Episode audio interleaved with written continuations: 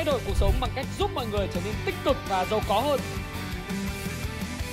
Thế giới quả là rộng lớn và có rất nhiều việc là phải làm. Hi, xin chào tất cả các bạn. Chào mừng các bạn đã quay trở lại với channel của Thái Phạm. Và nhịp đập thị trường của ngày mùng 5 tháng 2 năm 2023 chúng ta sẽ cùng chào đón với một chủ đề.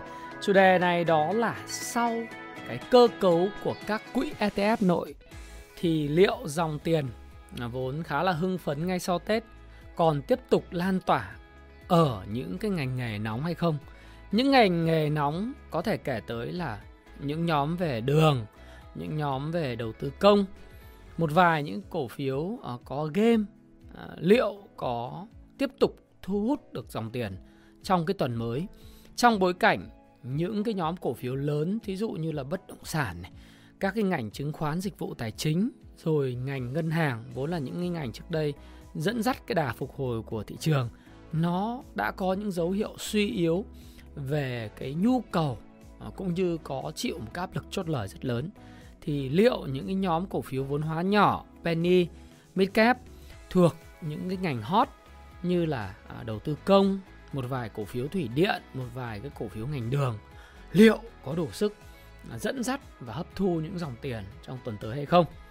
À, trước tiên thì chúng ta sẽ có những cái tuyên bố trách nhiệm ở đầu video của tôi giống như tất cả những cái video khác mà các bạn đã theo dõi của Thái Phạm. Thì tất nhiên video này của tôi sẽ góp cho các bạn góc nhìn về những vấn đề về tài chính, đầu tư mà bạn quan tâm. Tuyệt nhiên không phải là video khuyến nghị mua bán bất cứ một loại tài sản tài chính nào và tôi hoàn toàn có thể sai nhưng sẽ góp thêm các bạn những cái góc nhìn. Nào các bạn ha, hãy tham khảo và chịu trách nhiệm cho cái hành vi mua bán của mình. Chúng ta hãy bắt đầu với lại thị trường chứng khoán thế giới và đặc biệt là những cái tin tức à, về Fed, ừ. tin tức về lãi suất, tin tức về những cái kinh tế vĩ mô của Mỹ.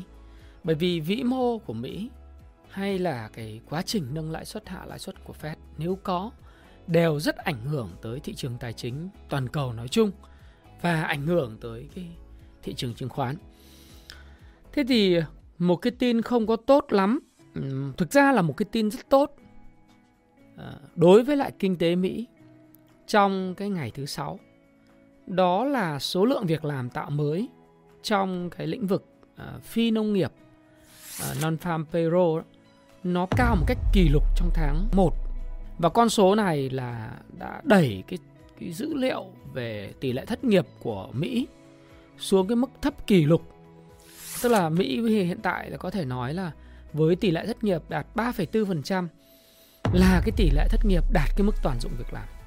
Tin tốt như thế, nhưng các chỉ số chứng khoán Mỹ à, lại có những dấu hiệu cracking, những dấu hiệu nó có sự nứt gãy và chuẩn bị có thể là sẽ có những sự điều chỉnh à, trong cái tuần tới.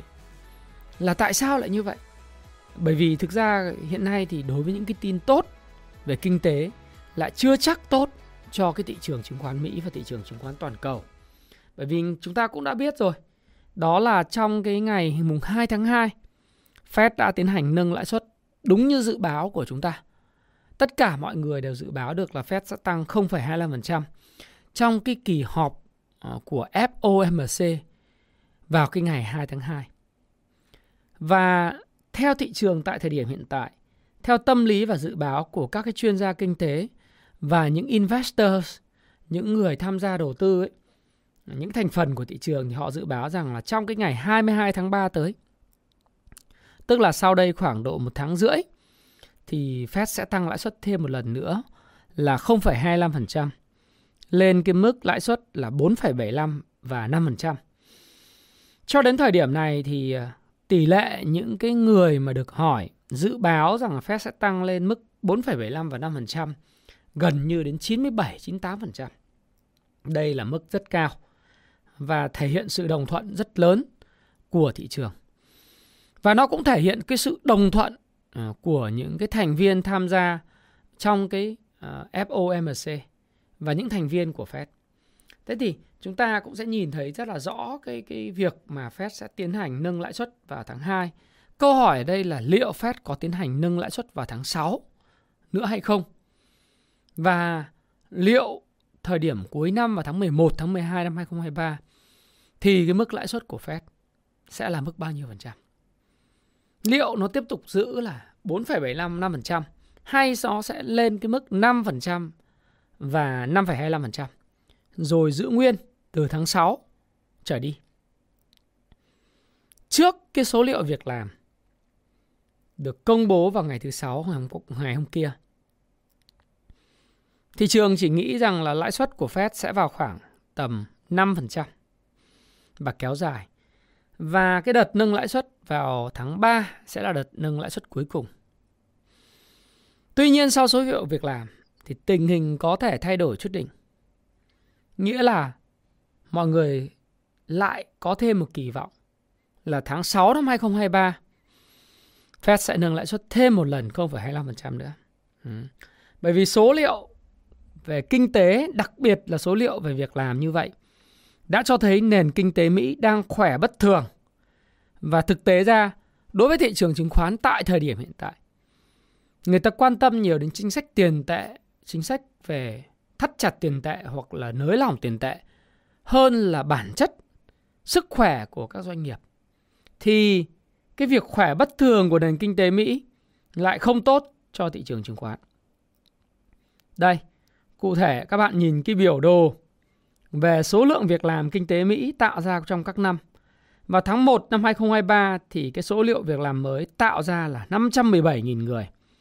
Cao hơn 5 tháng trước đó của nền kinh tế Mỹ.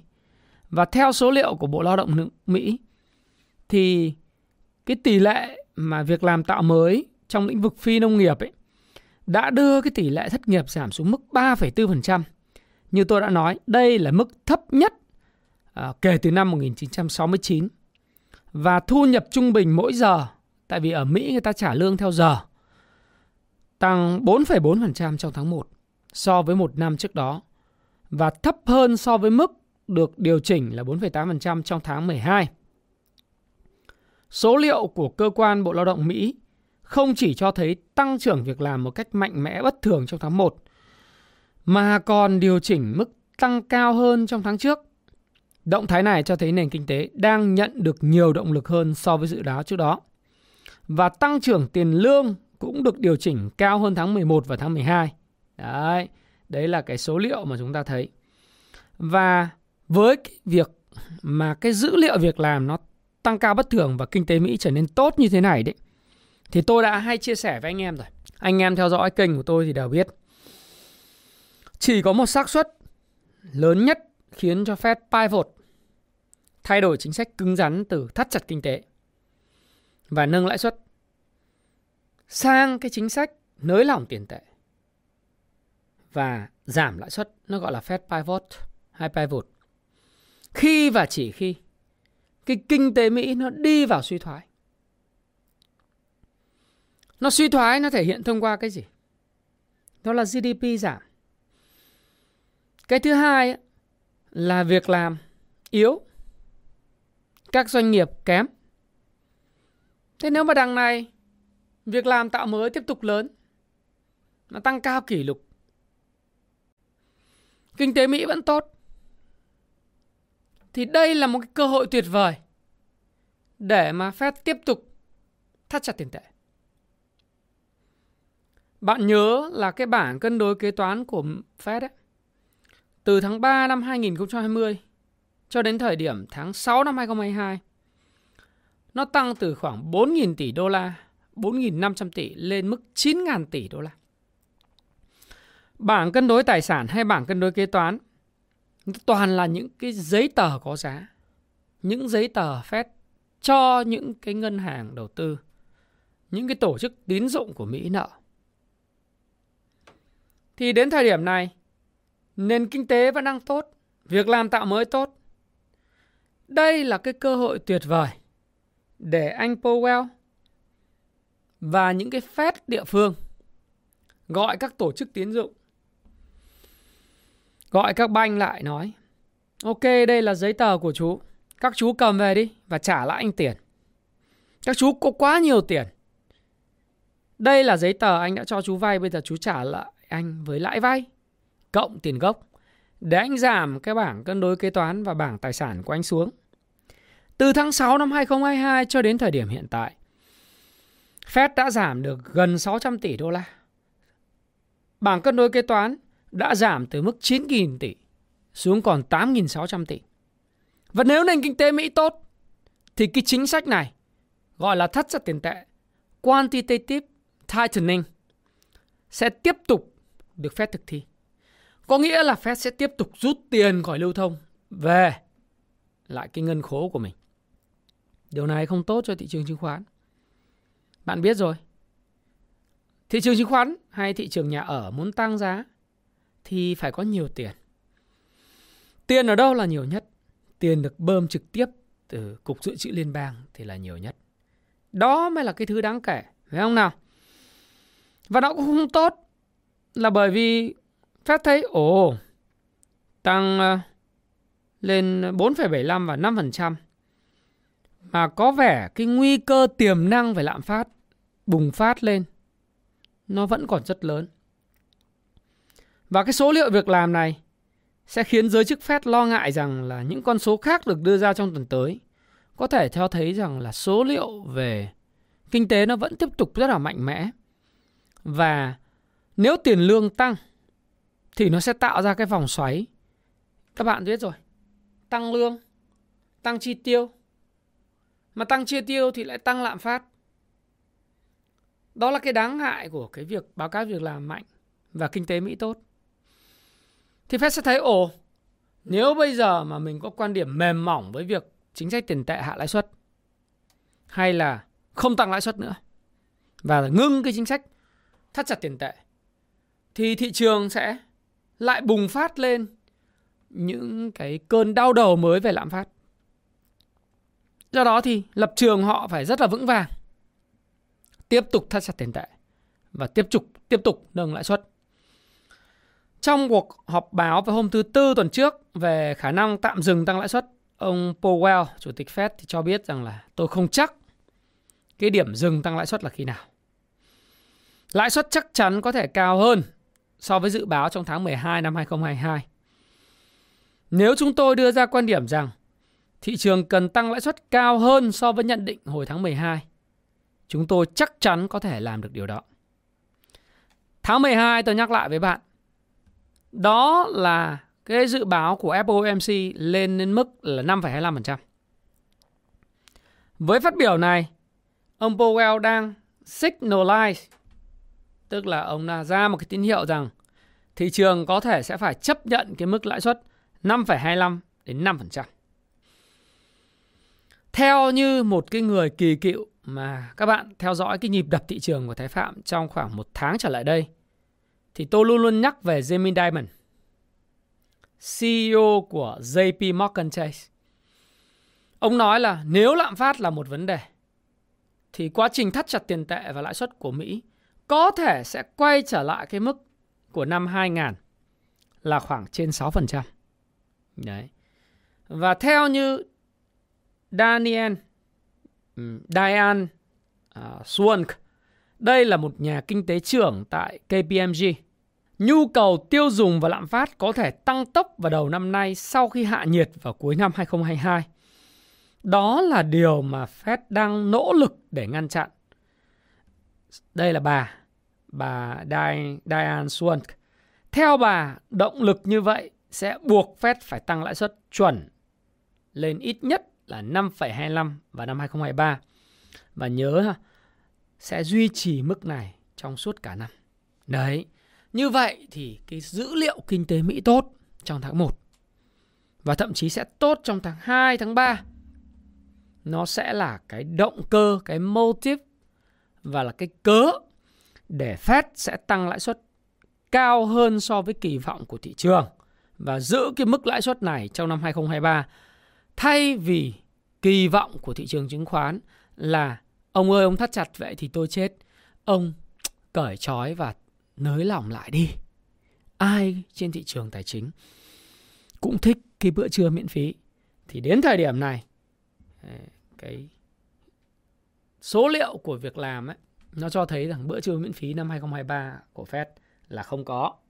Muốn đợi bữa trưa miễn phí phải đợi sang năm 2024 mà thôi. Đúng không? Sau khi uh, có một cái cuộc tranh cử uh, vào năm 2024 giữa ứng viên Đảng Cộng Hòa và ứng viên Đảng Dân Chủ thì có thể sẽ có cái bữa trưa miễn phí vào năm 2024, còn 2023 tạm thời quên đi. Tôi cũng nói về mối lo ngại nhẹ trên các chỉ số chính. Các bạn hãy cùng nhìn. Đây là chỉ số Dow Jones. Thì các bạn nhìn chỉ số Dow Jones này, nó ba lần nó tạo ra những cái upthrust. Nếu các bạn đọc cái cuốn Wickock 1.0 cuốn màu đen và cuốn màu vàng này thì các bạn sẽ hiểu tôi là upthrust là cái gì. Khi nó gặp những cái ngưỡng cản trước đây ở vùng 34.200 điểm rất nhiều lần nó không vượt qua khỏi cái này. Và tôi nhìn vào dữ liệu hiện tại thì tôi thấy rằng là tất nhiên trên đồ thị chúng ta thấy có sự yếu ớt suy giảm cái sức mạnh tương đối, kể về khối lượng và cái việc mà vượt qua những cản 33.000 34.000 điểm này có lẽ sẽ phải cần một thời gian nữa. Và cái hướng ít kháng cự nhất hiện tại của thị trường chứng khoán Mỹ có thể sẽ là câu chuyện liên quan tới việc điều chỉnh giảm điểm nhẹ. Còn đối với lại thị ờ, còn đối với lại chỉ số S&P 500 thì sao? S&P 500 thì có một tháng tăng mạnh nhất kể từ uh, rất là nhiều năm đúng không? Nếu các bạn nhìn vào ở đây thì từ tháng 1 thời điểm tháng 1 thì S&P 500 đã có lúc tăng lên 10 lên đến 10,45%. Đây là mức tăng rất cao và nhiều khả năng ở cái ngưỡng cản đã vượt qua này nó sẽ có nhịp pullback lại. Chúng ta sẽ có thấy có nhịp pullback lại 4.100 điểm và nó sẽ xây nền ở đây. Tiệu chung thì đến thời điểm này có thể nói là S&P 500 thì nó đã bước khỏi cái giai đoạn nó đã vượt qua giai đoạn downtrend, nó đang đến cái giai đoạn uptrend rồi. Nhưng uptrend nó có mạnh hay không thì cần phải có một cái à, tôi nghĩ rằng cần thêm thời gian ít nhất là ở mức chỉ số sức mạnh tương đối à, thì chúng ta cũng sẽ thấy rằng là S&P 500 đang mạnh hơn so với Dow Jones. Còn Nasdaq đấy, chúng ta nhìn thấy cái chỉ số Nasdaq á, thì chúng ta sẽ thấy cái câu chuyện của Nasdaq cũng tương tự như S&P 500. Đấy. Tức là khi mà Nasdaq hiện tại thì nó có thể nó sẽ test lại cái vùng uh, nó sẽ test lại cái vùng hỗ trợ này vùng hỗ trợ trước đây là kháng cự bây giờ là vùng hỗ trợ 15.000 11.530 à, điểm và cái mức này thì tôi nghĩ là test lại cũng là phù hợp bởi vì khi mà vừa mới thoát lên khỏi cái cái khu vực được tạm thời được gọi là uh, khu vực thoát ra khỏi cái giai đoạn 1 của một cổ phiếu ấy thì tôi nghĩ rằng nó cần thêm thời gian để tích lũy. Còn câu chuyện nó là cái gì thì chúng ta phải chờ đợi sau. Nhưng những tin tức tốt đẹp của nền kinh tế thì uh, thực sự lại không phải là cái tin tốt đối với lại thị trường chứng khoán ít nhất trong thời điểm ngắn hạn. Trong tuần vừa rồi chúng ta cũng thấy sự nổi bật đó chính là cái khả năng đồng đô la, đô la index nó đã tạo đáy và điều này sẽ tạo sức ép lên tỷ giá của các cái ngoại tệ trên toàn cầu.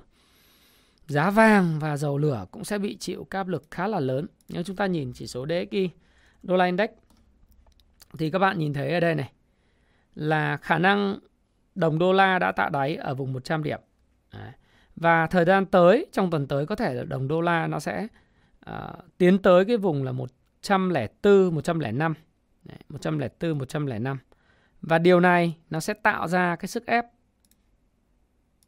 đối với lại cái sự uh, đối với giá của độ của dầu lửa và giá của uh, tôi nghĩ là cả về vàng, cả dầu cũng như là tỷ giá hối đoái của các cái đất nước, trong đó có Việt Nam đồng của chúng ta. Nếu chúng ta nhìn ở đây thì chúng ta sẽ thấy chỉ số của Brand đi. Brand, giờ Brand thì cũng bị cái đồng đô la nó tăng giá, nó tạo sức ép và bây giờ thì lại một lần nữa ờ, về dầu Brand tôi, tôi hy vọng là dầu Brand nó hỗ trợ ở vùng 80 82 đô. 82 đô. Đây, để cho tôi ờ, đây. Hôm trước là tôi kỳ vọng tuần trước chúng ta kỳ vọng là giá dầu Brent sẽ uh, loanh quanh khoảng 82 cho đến 86 đô. Thế nhưng mà 82 86 đô thì nó không giữ được. Và với sự mà hồi phục của cái đồng đô la thì dầu Brent phiên cuối tuần đã giảm về mức là 79,73. Và hiện nay thì có một cái hỗ trợ, ngưỡng hỗ trợ ở cái mức là 77,9 đô la Mỹ một thùng và ngưỡng 75 đô. Thì với cái sự hồi phục trong ngắn hạn của đồng đô la thì nhiều khả năng dầu Brent lại tiếp tục kiểm định lại cái đáy à, số 1, số 2. Đây, đáy là đáy 1 này. Đấy. Và đáy này đáy số 2 này. Đấy. Hai cái đáy này là một lần nữa. Đấy, chúng ta sẽ nhìn thấy như vậy. Bởi vì và giá vàng thì sao? Giá vàng cũng vậy. Giá vàng thì sau một cái nhịp tăng giá rất là mạnh thì giá vàng cũng sẽ cần phải có những cái sự kiểm định lại. À, cái ngưỡng hỗ trợ của giá vàng thì nó loanh quanh ở đâu đấy là cái ngưỡng mà break lên, break out này, này ngưỡng 1807 đô. Thì nó sẽ có khi test lại cái ngưỡng này một lần. Và đồng đô la nó hồi phục thì cũng không tăng ngay được đâu. Nó hồi phục sẽ lại tiếp tục bị giảm. Thế thì à, chúng ta kỳ vọng là, là sau khi như vàng nó tạo ra ba đáy, nó đi lên thì cái dầu Brent nó cũng có khả năng tạo ba đáy và đi lên hay không thì chúng ta cùng xem cái action của thị trường và đây là cái nhịp chỉnh mà tôi nghĩ là pullback cũng ra trò của ừ, giá vàng bởi vì trong quá trình đi lên dài hạn thì bao giờ cũng vậy, khi anh vượt qua những cái ngưỡng thì anh phải có cái quá trình điều chỉnh và tích lũy lại và nếu mà trong cái quá trình của một cái một cái xu hướng tăng bền vững, để chúng ta xem từ lúc mà nó sẽ không vượt quá 8% thì nó sẽ là một xu hướng tăng bền vững của một cái loại tài sản. Đây là cái khung khung ngày. Đúng không? Nếu mà một cái xu hướng và điều chỉnh mà giá nó không vượt quá 8% thì đây là một cái xu hướng tăng bền vững và cái trend tăng của vàng trong dài hạn và trung hạn nó vẫn đang được giữ vững. Đấy, đấy là cái điều mà chúng ta sẽ nhìn thấy ở cái biểu đồ giá vàng. Đây, rất là rõ. Và đồng đô la thì sức mạnh đồng đô la thì nó lên 104, 105 nó không phải lên một phát tuần tuần tuột lên 108 đâu tôi nghĩ nó sẽ có những dịp uh, gọi là uh, bumpy và humpy tức là trồi sụt liên tục. Thì nó sẽ cũng sẽ thấy là cái, những cái giá cả như của dầu lửa, của tỷ giá ngoại ngoại hối, rồi à, giá vàng nó cũng sẽ có những cái sự điều chỉnh lên xuống. Bởi vì vàng, bitcoin nó đã tăng mạnh rồi, nó phải dừng chân như tuần trước tôi nói, tích lũy trước khi có xu hướng mới. Thì có một cái ngạc nhiên ấy, chẳng hạn như nếu mà trong ở thị trường điện tử, tôi xem vào cái chỉ số ừ, điện tử đi, tiền điện tử thì các bạn sẽ nhìn thấy như bitcoin đi. Bitcoin nó tăng miệt mài nhưng mà thực sự bitcoin tôi nghĩ sẽ có một cú điều chỉnh mạnh đấy. Ít nhất là như vậy. Bởi vì chúng ta nhìn thấy cái chỉ số sức mạnh tương đối của bitcoin nó cũng đang giảm. Trong khi đó thì cái giá nó đang cố gắng giữ. Đấy, trong xu hướng lá cờ đi lên nhưng mà về cơ bản thì nó cũng giống như vàng. Sau khi anh tăng một cái nhịp rất là nhanh từ vùng đáy này anh tăng ba mươi mấy phần trăm thì cái xu hướng chốt lời nó sẽ rất lớn. Không phải ai cũng đánh đầu tư dài hạn nha các bạn á, tăng gần 40% mà cái xu hướng sức mạnh tương đối nó giảm thì tôi nghĩ rằng là cái kịch bản khi mà đồng đô la nó bị uh, uh, giả uh, tăng sức nó tăng tăng sức mạnh Đấy, thì tôi nghĩ rằng là cái khả năng điều chỉnh của của của Bitcoin cũng là cao và một cái xu hướng nếu như tôi nói rồi nếu một xu hướng điều chỉnh mà giảm dưới 8% nó điều chỉnh về mức 21.000 điểm ở cái ngưỡng hỗ ngưỡng hỗ trợ khoảng à, 19 20.000 đến 21.000 điểm đó là cái, tôi nghĩ là nó cũng khá là vững vàng cho cho cái đà tăng nếu có của Bitcoin ít nhất là nó đã vượt qua cái yếu tố quá mua một thời gian rất dài thì nó sẽ có những sự điều chỉnh, mà không biết là khi nào thôi. Đối với thị trường chứng khoán Việt Nam thì sau khi cơ cấu ETF nội vào ngày kết thúc ngày thứ 6 tuần trước, đó là ngày mùng 3 tháng 2 thì à, liệu dòng tiền còn lan tỏa sang các ngành hot được hay không. Thứ nhất là chúng ta cũng đã điểm qua rằng là những cái cổ phiếu dẫn dắt nó đã mệt mỏi lắm rồi bởi vì nó đã tăng 70%, trên 70% trong một thời gian dưới 10 tuần. Có những cổ phiếu tăng gấp đôi từ vùng đáy và bây giờ nó cần thời gian để tích lũy, nó cũng giống như là vàng, nó cũng giống như Bitcoin. Nó cũng phải dừng lại để hấp thu những cái lượng cầu đu bám. Thì cái cổ phiếu tăng nó giống như trong các cuốn sách bạn đọc từ Trend Following Wickock làm giàu từ chứng khoán hay là nến Nhật thì bạn biết rằng là cổ phiếu tăng giá nó cũng giống như là những người leo núi Everest đúng không? Không ai một leo một phát từ chân chân núi leo lên đỉnh cả. Bao giờ cũng vậy. Khi người leo núi sẽ phải leo một chặt, Xong đó thì sẽ phải nghỉ ngơi ở những trạm dừng chân. Những cái trạm này để người ta ngủ nghỉ, tiếp thêm nước để khôi phục lại cái sức mạnh sau lại một cái hành trình leo núi dài. Đấy là cái điều cần thiết của cái câu chuyện cổ phiếu. Nó cũng giống như đời thực của chúng ta vậy. Thế thì một số cái cổ phiếu nó đã tăng 70%. Từ vùng đáy thì nó sẽ cần thời gian để hấp thu cái lực lượng đu bám mà nhất là cái việc tăng trên 70%, thậm chí tăng gấp đôi. Cái thời gian nó chỉ kéo dài dưới 10 tuần. Thì xíu tôi sẽ cho bạn xem. Đối với giai đoạn này của thị trường thì tôi nghĩ rằng đó là giai đoạn các bạn cần phải thận trọng. Các bạn phải quan sát kỹ hành động của các cái cổ phiếu lớn. Các cái nhóm cổ phiếu vốn hóa nhỏ thì có thể sẽ tranh thủ để thu hút cái sự chú ý của những cái nhà đầu tư, những nhà đầu cơ ngắn hạn. Bởi vì tôi nghĩ rằng là cái đà điều chỉnh của các cổ phiếu vốn hóa lớn nó vẫn chưa kết thúc. Nó mới là cái khởi đầu của sự điều chỉnh mà thôi. Thế các bạn nhìn đây là cái bản đồ nhiệt. Bản đồ nhiệt trên cái phần mềm Kung Fu Stop Pro. Đây là cái bản đồ nhiệt của cái thứ sáu khi mà các cái quỹ ETF đã cơ cấu xong. Thì bạn thấy rằng là cổ phiếu nhóm ngành ngân hàng có sự ờ, đan xen đỏ xanh vàng, nhưng mà cái sắc đỏ chiếm ưu thế. Tức là sự điều chỉnh. Các cổ phiếu bất động sản thì cũng vậy. Có một số cổ phiếu bất động sản tăng trần như là uh, Khải Hoàn Group hay là cổ phiếu Novaland do tin tức là đồng chí uh, ông uh, Nguyễn Thành Nhơn quay trở lại làm chủ tịch hội đồng quản trị. Chứng khoán và dịch vụ tài chính giảm điểm, chỉ có một số các cổ phiếu đầu tư công như là Licoji, HHV Đấy, nó tăng trần, một số các cổ phiếu ngành à, đường như là SBT, LSS tăng trần, thép giảm điểm. Các loại dịch vụ công ích cũng giảm, nhưng còn lại thì là cái sắc đỏ chiếm ưu thế. Thì tôi thấy rằng là các cái trụ đỡ về banh bất động sản tài chính bắt đầu yếu. Đấy, đấy là cái điều mà tôi nhìn nhận thấy à, trên cái phần mềm của Kung Fu Stop Pro. Thì các bạn nhìn thấy rất rõ. Trong tuần vừa rồi thì các bạn nhìn thấy đó là cái khối lượng chốt lời ở blue chip ở mid cap và penny cũng gia tăng rất mạnh tức là dòng tiền nhảy vào nhưng mà cái giá ờ, của các cái cổ phiếu blue chip, mid cap và penny giảm điểm rất là mạnh. Tuần vừa rồi cũng là một cái tuần mà may mắn thay là nước ngoài tiếp tục mua dòng ờ, những cái cổ phiếu vốn hóa lớn trên thị trường Việt Nam ở quy mô là khoảng 1.700 tỷ. Và họ tập trung mua dòng Hòa Phát, Sacombank Đấy. và tập trung mua dòng ở SSI, uh, ờ, Vingroup, HD Bank, VND, BIDV. Ngược lại, bán dòng rất mạnh ở Vinamilk. Đấy. Bán dòng rất mạnh ở Vinamilk. Đấy, các bạn nhìn ha. Bán dòng rất mạnh ở Vinhome. Siêu Thanh, Bình Minh, Masan. Kinh Đô, Khang Điền. Đặc biệt là bán dòng rất mạnh ở khu đô thị Kinh Bắc. Còn nhóm tự doanh, trong tuần vừa rồi thì xu hướng chủ đạo của họ đó là bán dòng.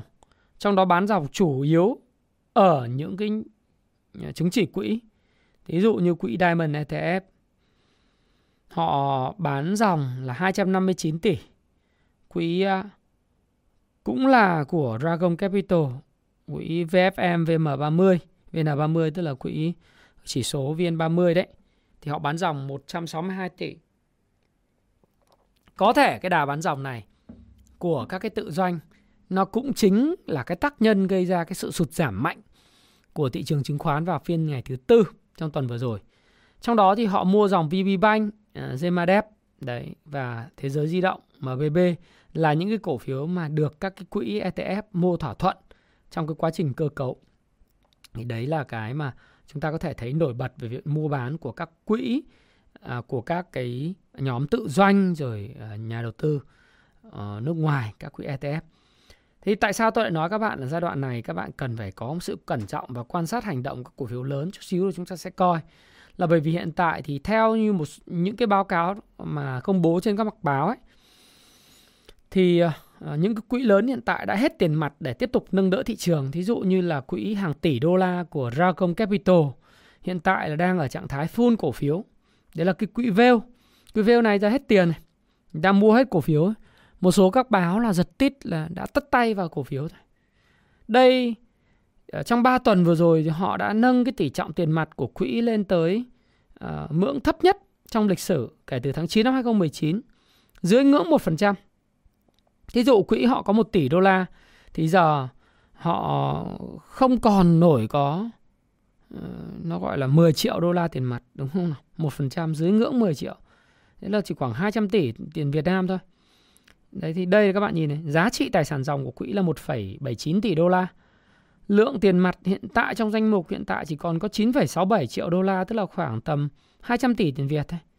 Đây là lần đầu tiên quỹ lớn nhất thị trường do Dragon Capital quản lý có lượng tiền mặt dưới 10 triệu đô. Kể từ tháng 9 năm 2019 đó là họ tất tay rồi. Giai đoạn này là họ ôn in vào cổ phiếu. Và như vậy thì nếu trong trường hợp mà thị trường có vấn đề gì thì ờ, họ sẽ không có tiền để mà đỡ nữa. Top 10 cổ phiếu họ đang sở hữu thì có ACB, có VPBank, có Thế giới di động, có Hòa Phát, có Vietcombank, có FPT, có BKMX, có Gas, có Vinhome, có P&J. Đấy.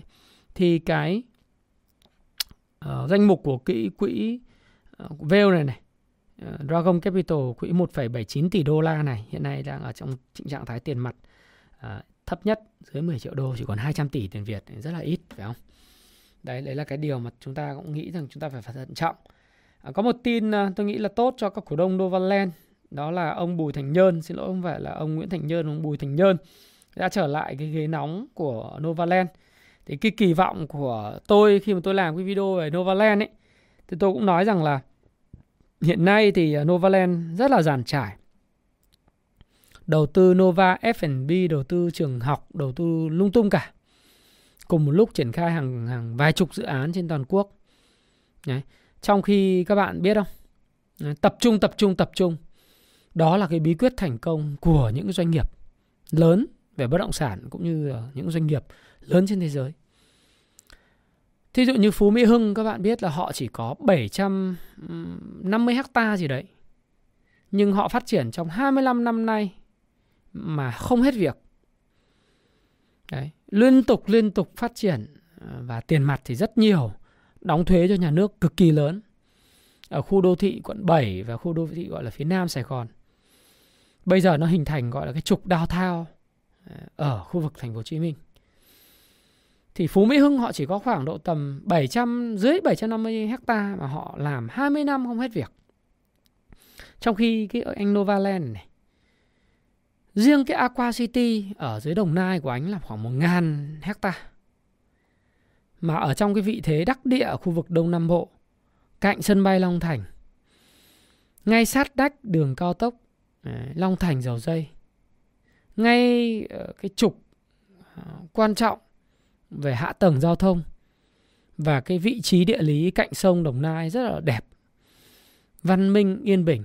Thế nên anh chị anh chỉ tập trung làm một cái khu đô thị Aqua City mà giới giàu có dân giàu có họ về họ sinh sống giống như Vạn Phúc City ở thành phố Thủ Đức chỗ cái ờ, khu vực uh, quận Thủ Đức trước đây ấy, bây giờ thành phố Thủ Đức họ chỉ cần làm cái tập trung cho Cao Qua City rồi họ tập trung cho cái Nova Phan Thiết đúng không? Họ tập trung cho cái Nova Hồ Tràm. Tức là ba cái dự án còn lại bán tất cả các dự án chỗ khác đi. Chỉ tập trung ba cái này mà làm trong vòng 10 năm nữa thì tôi nghĩ là Novaland làm chưa hết việc. Tại sao cứ phải bôi le ngoe nào là đi thâu tóm uh, cái đất này đất kia thâu tóm ở làm ở An Giang thâu tóm ở Cam Ranh thâu tóm ở Phú Yên. À, thì đâu cũng loe ngoe xía phần xía xía xía vào. Rồi làm F&B dẫn đến là khi cái thị trường tài chính nó xấu đi thì lập tức là anh bị đổ nợ. Nhất là cái việc mà M&A của anh. Ba mươi mấy nghìn tỷ anh em M&A mà anh em M&A sai ờ, tài sản của một số những cái người mà họ gặp trục trặc bị phong tỏa thì coi như là anh mất cái dòng tiền và cái hệ lụy của anh để lại. Đó là anh dừng dự án không phát triển được. Anh không có tiền để trả các nhà cung cấp. Anh không có tiền để trả cho nhân viên. Anh không có khả năng để tiếp tục dự án để bàn giao cho khách hàng. Dẫn đến là cái nguy cơ có thể đổ vỡ dây chuyển nhưng tôi thì tôi vẫn tin rằng là bác Bùi Thành Nhơn về cắt giảm tất cả những cái thứ gì dâu ria và tập trung vào ba cái đại đô thị lớn. Của Aqua City này, của Novaland Aqua City, Hồ Tràm, Phan Thiết. Tập trung ba cái đó là đó là ba cái trọng điểm trong cái trục cao tốc Hồ Chí Minh, Dầu Dây, Phan Thiết. Đấy. Nếu làm ba cái đó được và cùng với sự hồi phục của thị trường bất động sản kể từ 2024 2025 trở đi thì Novaland sẽ có cửa sống. Nhất là trong bối cảnh các cái chủ nợ à, trong cái báo cáo tài chính hợp nhất của Novaland. Cái chú thích thì các bạn sẽ thấy chủ nợ là ai? Là những cái ngân hàng trong đó có VB Bank, có MB Bank, có một số số cái bank. Họ là những người chủ nợ, họ phải đứng đằng sau họ thúc đẩy để cho những cái cái cái người như Novaland để thực thi các dự án nó thực thi một cái khu đại đô thị 1.000 hecta đô thị sinh thái kết hợp nhà ở cao tầng thấp tầng bến du thuyền vân vân kết nối được lên đường cao tốc mở rộng Long Thành dầu dây à, cái tuyến huyết mạch về kinh tế là cạnh cái sân bay Long Thành phát triển và Phan Thiết rồi Hồ Tràm thì tôi nghĩ Novaland sẽ sống. Rất khỏe. Họ sẽ có một cái sự hồi phục thần kỳ giống như họ đã làm ở cái đường Nguyễn Hữu Thọ với khu đô thị à, Sun, à, uh, Sunshine, Sunrise City ở Nguyễn Hữu Thọ những năm 2014 2016 chúng ta phải đợi với cái sự treo lái của cái con thuyền này thôi. Tất nhiên cái tin tức này thì nó chỉ là một cái tin tức để mà trước mắt tạo ra cái tinh thần tốt hơn cho những cái cổ đông cầm cổ phiếu Novaland. Nó sẽ có những cái sự mà tăng giá nhưng mà về mặt cơ bản thì hiện tại cái à, nền tảng cơ bản của cổ phiếu này nó còn yếu. Và trong cái bối cảnh mà thị trường bất động sản nó còn gặp khó ở cái đầu ra à, những vấn đề về việc xây dựng phát triển dự án thì tôi nghĩ là nó vẫn chưa phải là giải quyết được ngay đâu. Nhưng ít nhất đấy là một cái tin tin tốt trong cái việc tâm lý cho thị trường tuần vừa rồi thì chúng ta cũng chứng kiến thấy rằng là đến thời điểm này, ngày mùng 5 tháng 2 là đã có khoảng, tôi thì tôi đã bên ờ, có khoảng là 987 doanh nghiệp công bố cái cái ờ, doanh thu và lợi nhuận của quý 4. Thế thì chúng tôi đã cập nhật ờ, và nhập được là khoảng trên 700 doanh nghiệp trên dữ liệu của Kung Fu Stop Pro. Cái này thì các bạn có thể đăng ký cái phần mềm Kung Fu Stop Pro để các bạn theo dõi. Thí dụ như các bạn nếu mà vào trong phân tích ở đây thì các bạn có thể theo dõi những cái cổ phiếu của uh, như là Bảo Việt cũng đã cập nhật kết quả kinh doanh của quý 4 này. Vinhome cũng đã cập nhật rồi này. Vinamilk này nó cũng đã cập nhật rồi này đấy uh, gas này đấy. BSR này cũng cập nhật rồi này xem SSI cũng cập nhật rồi này PCI cũng cập nhật rồi này à, VND HCM vân vân đã cập nhật hết báo cáo tài chính thì à, cái bức tranh về báo cáo tài chính của quý tư khá là ảm đạm Lợi nhuận của 987 doanh nghiệp niêm yết theo cái thông công báo công bố mới nhất thì đã giảm 32,2%. Doanh thu, lợi nhuận đều giảm rất mạnh. Và khả năng là cái quý 1 này sẽ tiếp tục giảm so với quý 4 và giảm so với cùng kỳ. Đấy thì cái số liệu của quý 4 sẽ còn rất là tệ. Một cái thông tin là tuần tới thì có thể là cái nghị định 65 về trái phiếu uh, gỡ rối cho cái cái các doanh nghiệp bất động sản thì có thể sẽ được thông qua hoặc là sẽ được sửa đổi. Mọi người nói rằng là sẽ tốt cho bất động sản ngay hay không? Thì cá nhân thái phạm cho rằng là nó cũng gỡ rối nhưng mà thực sự thị trường bất động sản nó gặp nhiều vấn đề hơn chỉ vấn đề về trái phiếu nếu nó một vấn đề về trái phiếu thì thì bây giờ mà nói đến nhà đầu tư nghe đến trái phiếu bất động sản nhà đầu tư nhỏ lẻ thì người ta không có mua chắc chắn là như vậy Nhất là sau những cái vụ lùm xùm phải mất thời gian phải 5 7 năm, 10 năm người ta quên đi. Những cái vụ lùm xùm ở KS Finance hay là ờ, hiện nay trên mạng thôi. Rồi ờ, ở Sài Gòn Banh vân vân. Ừ. Thì tất cả những cái cái sự lùm xùm như vậy sẽ cần thời gian. Một số doanh nghiệp bất động sản được hoãn và giãn, được dùng những cái ờ, tài sản được hình thành trong tương lai để đảm bảo cho những cái ờ, khoản trái phiếu bất động sản. Thì tôi nghĩ thị trường này khả năng cao là sẽ được giới chủ những cái người như là banh những cái nhà đầu tư chuyên nghiệp họ sẽ tham gia vào để mà ờ, hỗ trợ cho cái thị trường trái phiếu bất động sản. Nhưng mà thị trường bất động sản thì tôi vẫn giữ quan điểm giống như là cái video hàng đầu năm của tôi là đầu tư gì để kiếm tiền trong năm 2023 đấy. Nếu các bạn xem lại cái video này, à, tôi ra vào cái dịp Tết và ngày mùng 1 Tết thì các bạn sẽ thấy rằng là tôi nói rất rõ là cái bất động sản hiện tại nó gặp cái vấn đề này. Sự mất cân đối về cung và cầu. Đấy. Có ba nhóm chính đối với thị trường bất động sản. tôi nhắc lại. Đấy là những người mua đấy, về cầu là đi đầu cơ để ở và đầu tư. Đầu tư là đầu tư 5 năm, 10 năm. Đầu cơ là đầu cơ trong vòng vài tháng đến năm lướt sóng. Còn ở là nhu cầu thật. Thế thì nhóm đầu tư thấy chưa rẻ. nhóm đầu cơ ấy thì họ không thấy có sóng. Và việc không thấy có sóng và giá cao thì thì nó hấp dẫn. Còn nhóm để ở thì cái nhu cầu họ bị bóp nghẹt vì thu nhập của họ bấp bênh. Công nhân thì không có việc làm. Doanh nghiệp thì việc làm nó bấp bênh sa thải này kia cùng với sự khó khăn của toàn cầu. Chi phí vay nhà thì tăng cao, khó vay để mua nhà bởi vì siết cái dòng tiền vào bất động sản.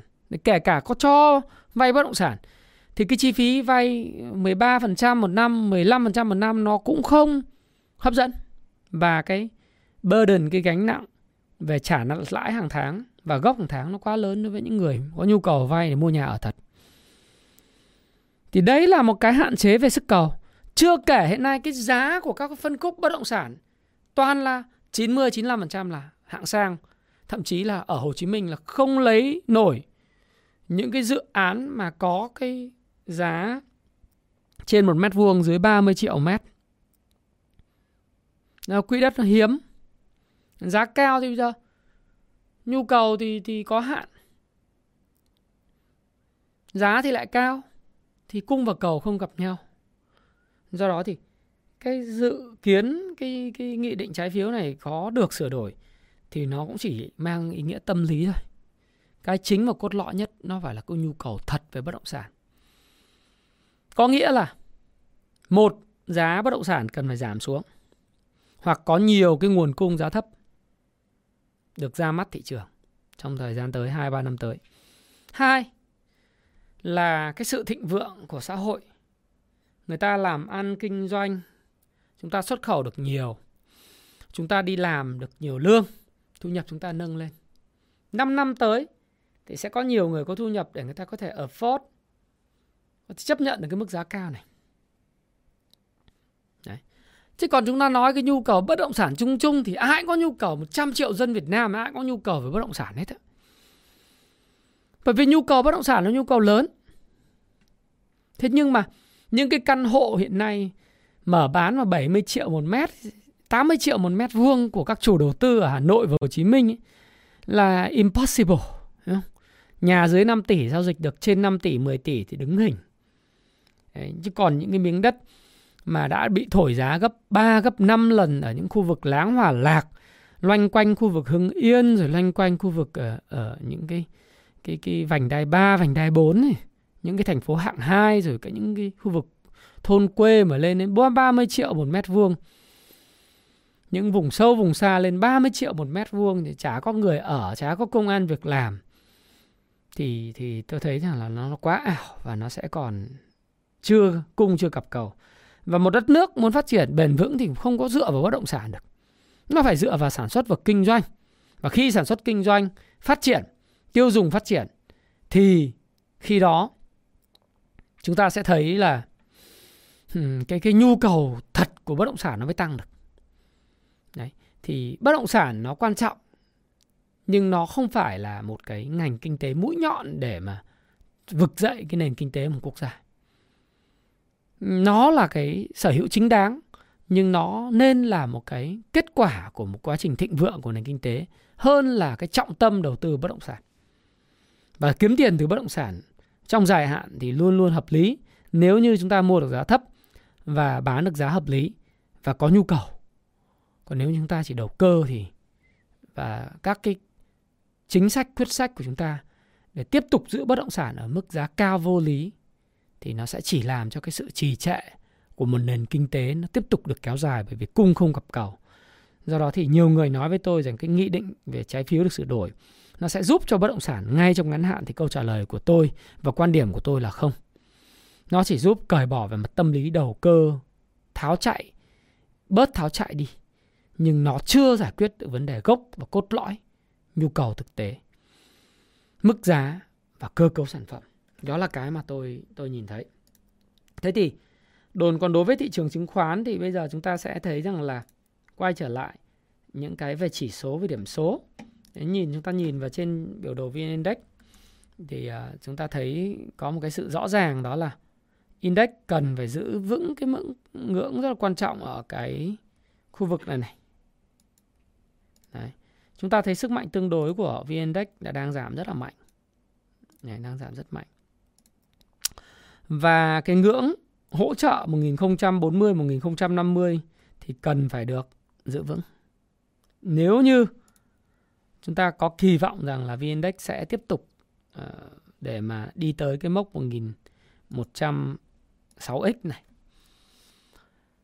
thì uh, cái sự suy giảm của các cái cổ phiếu chính thuộc dòng ngân hàng giống như là chúng ta nhìn thấy những cổ phiếu như Sacombank mặc dù có sự tăng điểm nhưng nó có sự suy giảm rồi chúng ta thấy có Techcombank cũng có sự suy giảm.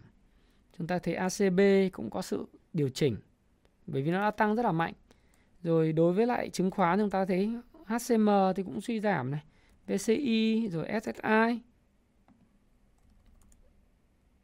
VND vân vân. Đấy, những cái cổ phiếu trước đây dẫn sóng trong ngành dầu khí như PVD thì các bạn thấy có sự suy giảm này rồi những cái cổ phiếu dẫn sóng uh, của nói chung là ngành ngân hàng thì nếu các bạn nhìn vào đây thì các bạn thấy uh, có xem nào chúng ta nhìn vào cái bảng đồ nhiệt của HSX uh, ờ, có VP Bank đi. Thấy cũng rất là có sự cần phải có sự điều chỉnh lại cần phải có sự điều chỉnh lại. MBB Đấy, thì cũng có sự điều chỉnh lại. BIDV Đấy, BIDV các bạn nhìn thấy tăng 70% từ vùng đáy nhưng bây giờ nó phải điều chỉnh lại. Nó phải giữ được cái mốc hỗ trợ 40 này đúng không? Thì thị trường nó mới có có cơ hội được. Đấy, thì tôi thì tôi nghĩ rằng là nó phải cẩn trọng và thị trường cần giữ vững cái mức 1040 1050 để mà có thể có cái kỳ vọng lên là 1160 đấy là cái quan điểm của tôi. Thế nhưng mà đối với lại các cái cổ phiếu hiện nay ờ, nóng bỏng tay ngành đầu tư công thì các bạn thấy rằng nó vẫn tiếp tục có cái xu hướng uh, những cái dòng tiền chảy vào như là HHV này. Đấy HHV đã tăng gấp đôi từ đáy thì các bạn cẩn trọng nếu không có vị thế thì đừng có đu. Nhưng mà ở đây thì các bạn thấy là cái ngắn hạn nó có 3 ngày phân phối thôi. KHB xem nào. KHB thì cũng ờ, sau cái nhịp điều chỉnh rũ bỏ thì nó cũng cũng hồi phục này. Licoji Licoji vẫn tiếp tục cái trend trend rồi uh, VCG Đấy, một số các cái cổ phiếu về đường như là SBT nó cũng tăng. Chả biết nó tăng vì lý do gì nhu cầu tiêu thụ đường tôi nghĩ sẽ giảm ấy. Nhưng mà đầu cơ mà LSS đấy rồi những cổ phiếu như Khải Hoàn Group môi giới bất động sản thì nó cũng tăng chưa có nhiều nhưng mà nó chỉ là rất là nhu cầu quẩy lên quẩy xuống thôi. Quẩy lên quẩy xuống. Thì tôi nghĩ là các cái cổ phiếu penny khi mà à, chúng ta nhìn vào cái cái đồ thị đây chúng ta sẽ thấy là những cái cổ phiếu mà thuộc penny và mid cap khi mà blue chip nó điều chỉnh thì khả năng cao là những cái nhóm cổ phiếu penny sẽ sẽ có những cái câu chuyện riêng để thu hút tiền đúng không? HVN thì đang có nhu cầu có, có cái, nguy hiểm là bị uh, hủy niêm yết Đấy, hủy niêm yết do thua lỗ các bạn thấy là đầu năm hưng phấn được cái chuyện là chuyến bay uh, dịp Tết này thì bây giờ nó nguy cơ hủy niêm yết trên Hose xuống Upcom cho nên nó cũng có những sự điều chỉnh nhất định. Thế thì quan điểm lại của tôi đối với lại thị trường chứng khoán vào thời điểm hiện tại thì vẫn là cái câu chuyện là thận trọng và quan sát kỹ hành động của cổ phiếu lớn. Bởi vì các quỹ đã hết tiền rồi. Đấy, thì bây giờ họ phải xả bớt, muốn có tiền trở lại họ phải xả bớt để đỡ nhịp nhàng. Cái thứ hai là các cổ phiếu vốn hóa nhỏ có thể sẽ tranh thủ trong tuần tới và ừ, cùng với cái sự mà tâm lý có thể sẽ điều chỉnh của nhóm ờ, thị trường chứng khoán thế giới thì có thể là sẽ tác động đến cái tâm lý của thị trường đối với cổ phiếu vốn hóa lớn. Cái quan trọng nhất là ờ, đối với lại thị trường ờ, phái sinh. Ờ, chúng ta xem thị trường phái sinh của chỉ số VN30 ờ, hợp đồng tương lai của một tháng. Của, của, của sorry. Thì ờ, chúng ta xem là nó cũng có những cái sự điều chỉnh và tôi nghĩ rằng là nếu nó có cái việc test lại VN30 test lại khoảng ngưỡng 990 điểm thì cũng sẽ sẽ là đẹp. Hoặc là nếu không thì cần phải giữ vững cái mốc là 1042 thì cũng không biết là long hay sọt sẽ giành chiến thắng nhưng đại khái là à, theo tôi nghĩ là cần nên thận trọng. Và có thể là các cổ phiếu vốn hóa nhỏ nó sẽ tranh thủ trong tuần tới các bạn kiếm tiền lẻ. Thì đấy là cái điều quan điểm của tôi và xin chúc các bạn à, sau khi có cái nghiên cứu uh, về thị trường nghiên cứu về từng cổ phiếu và đặc biệt là có cái tâm thế đúng đắn có hệ thống giao dịch phù hợp thì các bạn sẽ thành công trong tuần mới. À, và lưu ý rằng là những cái khó khăn có thể nó sẽ còn kéo dài. Nhưng mà bao giờ cũng vậy à, money never sleep đồng tiền không bao giờ ngủ yên. À, xin chúc các bạn à, gặp nhiều may mắn. Và nếu các bạn muốn tìm hiểu về các cái mẫu hình biểu đồ các à, về quay cốc có thể tìm hiểu về đến Nhật Woodcock 1.0 2.0 tìm hiểu về trend following tìm hiểu về Jesse Livermore vân vân để bổ sung thêm các kiến thức của mình về thị trường và có cái hệ thống giao dịch nó phù hợp và giúp các bạn sinh lời trong ngắn hạn, trung hạn và dài hạn. Thái Phạm xin cảm ơn và hẹn gặp lại các bạn trong video tiếp theo. Cảm ơn các bạn rất nhiều.